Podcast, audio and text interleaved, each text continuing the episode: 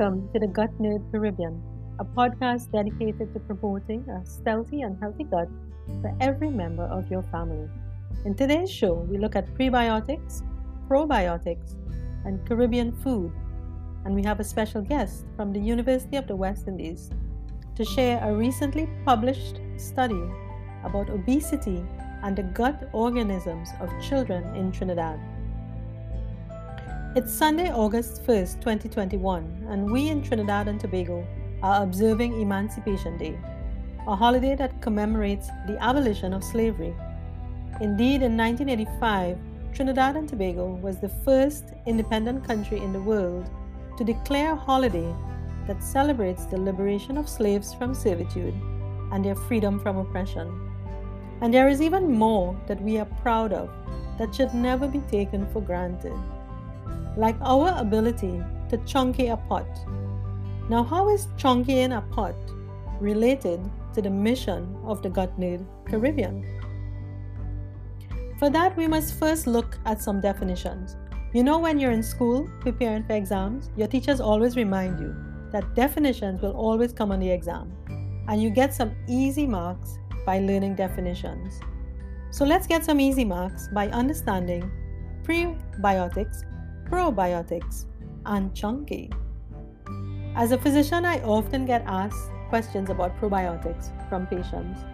Most commonly, if they have recently been on antibiotics or they had diarrhea, they want to know if they should be taking a probiotic. Or if they get frequent urinary tract infections or pelvic infections, they want to know should they be eating yogurt with probiotic cultures. Prebiotics are non digested food ingredients that stimulate the growth and activity of the microorganisms living in your gut, what we would call our gut microbiome, that is chiefly made up of trillions of bacteria, some yeast, some viruses, some protozoa, but mainly bacteria. Therefore, soluble fiber that is present in our vegetables or fruits or grains and nuts contain prebiotics.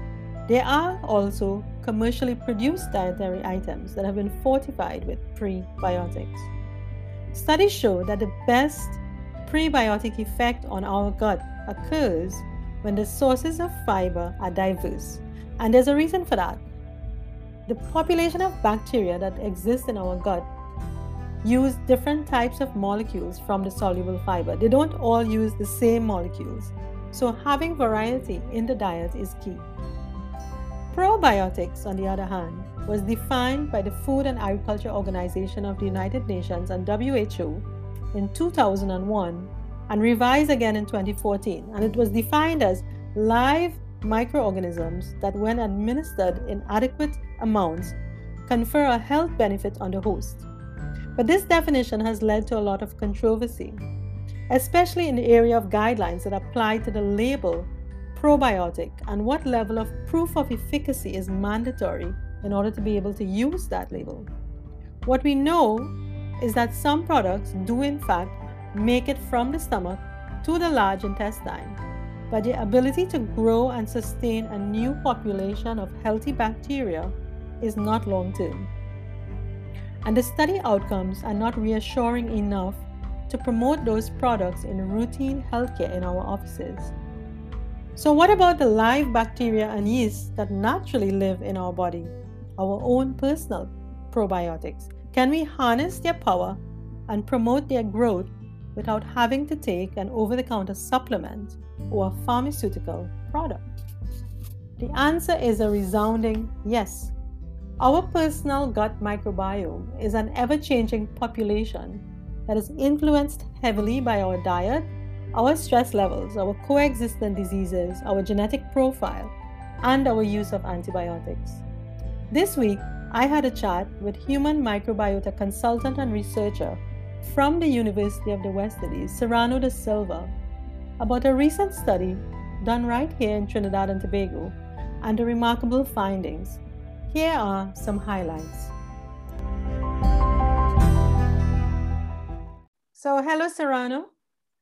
Hi, Dr. Gunness. Welcome to the Gut Nerd Caribbean, and thanks for taking the time to chat with me and share useful knowledge with our audience. I want to start by asking what made you interested in studying the gut microbiome? Thank you for inviting me to your podcast and for such a great initiative to highlight the importance of gut microbiota health. I would say from a child, I was always interested in science. Um, my mother always caught me outdoors looking at nature, looking at the birds, um, playing in the dirt, playing in the mud. Um, I guess playing in the mud probably would have contributed towards my microbiota health because there's actually benefits from playing in the dirt. Um, so what led me to develop a passion in this field is that I did a biology degree as undergrad, but as I progressed through the degree, I started to develop more of an interest in, um, in health, in health and medicine. But I did not want to directly drive into um, medicine because, you know, I had a bit of phobia there of, of going out of it. So I decided, um, in what ways can I uh, develop these skills and help persons without being directly involved in medicine? So I decided to do research, and it was through going to the literature review for my uh, postgraduate degree in human physiology that I came across the field of human gut microbiota. And I saw that this research was relatively new to the Caribbean. Actually, no one had any publication in this field. And I saw that gut microbiota was a very important field elsewhere and had numerous implications in terms of health. And because of such, that you know, drove my interest and I became passionate in that field. And right now it's, it's like strictly gut microbiota. I am 24 seven because it's, I, it's I, yes. I do appreciate that. I think it was my fortuitous luck to have met you because uh-huh. at the uh-huh. same time that you are thinking of pub, uh, your thesis, I am doing this GutNerd Caribbean project, which is uh-huh. all about the gut microbiome and how we can utilize it for our overall health. So uh-huh. I know that you shared with me a study. Can you share briefly about the study you conducted on obesity and the gut microbiome of children in Trinidad? Okay, so this research I started in 2018 uh, whereby I looked into children who are obese or overweight, and I took stool samples and analyzed those stool samples and compared it to healthier children or children who are, who are of leaner weight. What I saw is that the children in Trinidad, in northern Trinidad, had bacteria within their stomach, within their gut, that was responsible for causing obesity. So these children who were obese had more of these bacteria than children who are of leaner weight. This is because there's certain bacteria that have the cap capabilities to break down, like the starches, the carbohydrates, more in the stomach, more efficiently than other bacteria. Right. So by having more of these, it means that you can extract more energy from these foods and you can become, and you can have weight gain. Surprisingly, the children who are, also, who are obese also had significantly less of certain bacteria that actually helps to maintain a healthy body weight. So it was twofold. They had more bacteria that was causing them to be obese, while at the same time they had a reduction in bacteria that was shown to maintain healthy weight. So that imbalance obviously uh-huh. doesn't work for them. It really works against them.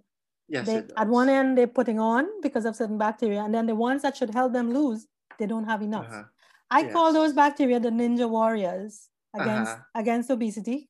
Um, it's a it's a good child friendly term because children yes, understand yes. Uh, uh-huh. ninja warriors, and I say we need to build your army of ninja warriors to fight obesity, to uh-huh. fight diabetes, and to promote good mental health. Those are the three yeah. big target uh-huh. areas. And I believe there's a, a similar term that they use as prebiotics that you're actually giving the bacteria, the good bacteria nutrition because Correct. they have to go out and fight Correct. for you. Correct. Have to go out and fight Correct. because they also contribute towards the immune system as well. Absolutely. The list of benefits are growing and growing, mm-hmm. and the mm-hmm. research is there.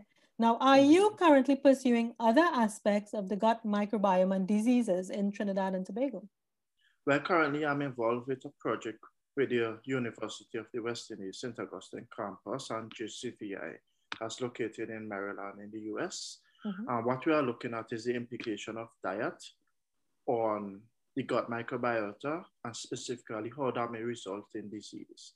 Most importantly, we are looking at how your gut microbiota may be associated or may result in the development of diabetes in um, the African population in Trinidad, because this is a study that is also being conducted on the African continent. So we want to see how, how the gut microbiota varies in the Caribbean from the main continent of Africa. Yeah, the ancestral lines, because I understand that there are tribes in Africa that still eat a lot of fiber, a lot more than the westernized diet, um, Uh-huh. far exceeding 30 grams a day. which, which is also a part of my research, which I didn't state. Um, what is showed is that the Trinidadian, based on their gut microbiota profile, is now more of a westernized diet, right? So that it means that our diet, our gut microbiota have now reflected those of Western society. And it's possibly because of what we have we are now currently consuming. You know, there's high fast food consumption, a reduction in fiber, and it's quite interesting. It's quite interesting, and that's why I hope, Yeah, well, through this through this current research that I'm involved in, we could actually compare the gut microbiota from the African mainland, like African continent, to Yeah. those in Trinidad. One of the aims of um, the Gut Nerd Caribbean is to try and get families with very small children to start Uh-huh. early with encouraging the high fiber intake because once the exposure to the fast food and the exposure to the peer groups in the schools that eat fast food Uh-huh. happens, reversing the habit now becomes a struggle for the parent, especially if the parents themselves like fast food. Yes, so- yes. So, in sharing this knowledge freely across Trinidad and Tobago, it's to wake up the families and say, Uh-huh. And say fast food, especially what we have available here, is not the Uh-huh. best. And we actually have some of the most delicious vegetarian dishes in this country. Mhm, So why mhm. aren't we using that as our tools yes, against yes, disease? yes. Certainly, certainly. I guess um, parents might look at the eating the fast food and they might think um, it's because of the increased um, calories that might result in the weight gain. But actually, there's more in-depth stuff that is occurring within the body because um, these gut microbiota, they are not getting the nutrition they need. And so the good bacteria might not be getting the good nutrition that they require to grow and develop. But at the same time, because we are feeding the, we are, at the same time, we are also feeding the negative or the detrimental bacteria that actually could extract more of these um, calories from these foods, from these um, unhealthy foods, and Yeah. these results in Yeah. weight gain. So obesity is multifactorial, and we know the Yeah. content, calor- the calorie content is one, the carb content, the fat content, but the gut Mhm. microbiome is something that needs to be understood as well. Yes. Any closing Certainly, comments, yes. Serrano? Well, first of all, I would just uh, would like to commend you for you know taking such a great initiative. Um, this field is relatively new to the Caribbean. Um, most persons uh, they might know about probiotics, they might know about prebiotics, but they do, may not necessarily understand the full functioning of such. So this is a great avenue to educate the population on what the diet is, and that it might the best probiotics or the best prebiotics may not necessarily come from a box, come from a pharmaceutical company. It might actually come from your local market, your local Correct. grocery. Correct. And we need so- and you need we need to make it affordable, safe, and Yes. sustainable. Yes, certainly, because um, again, bringing agriculture into it is, is a whole combination of different factors in terms of the food that we consume, whether there's um, excess use of um, of um, pesticides, and herbicides, and how that will also impact the gut microbiota. Absolutely. right. Yeah, Absolutely. so, so it's quite an interesting field. I'm extremely excited to see what the future holds as we do more research in the Caribbean because the Caribbean is like a virgin territory. We haven't fully explored what the gut microbiota is like within the region. And if there might be a reason for some of our health problems. If it's a reflection of such, or is it um, causing diseases to be developed in the region because of our poor that and the implication Yeah. of such on the gut microbiota. Absolutely. So I'm sure on a future episode, you'll have to come back and give us some more yes. updates because, as you said, it's new territory.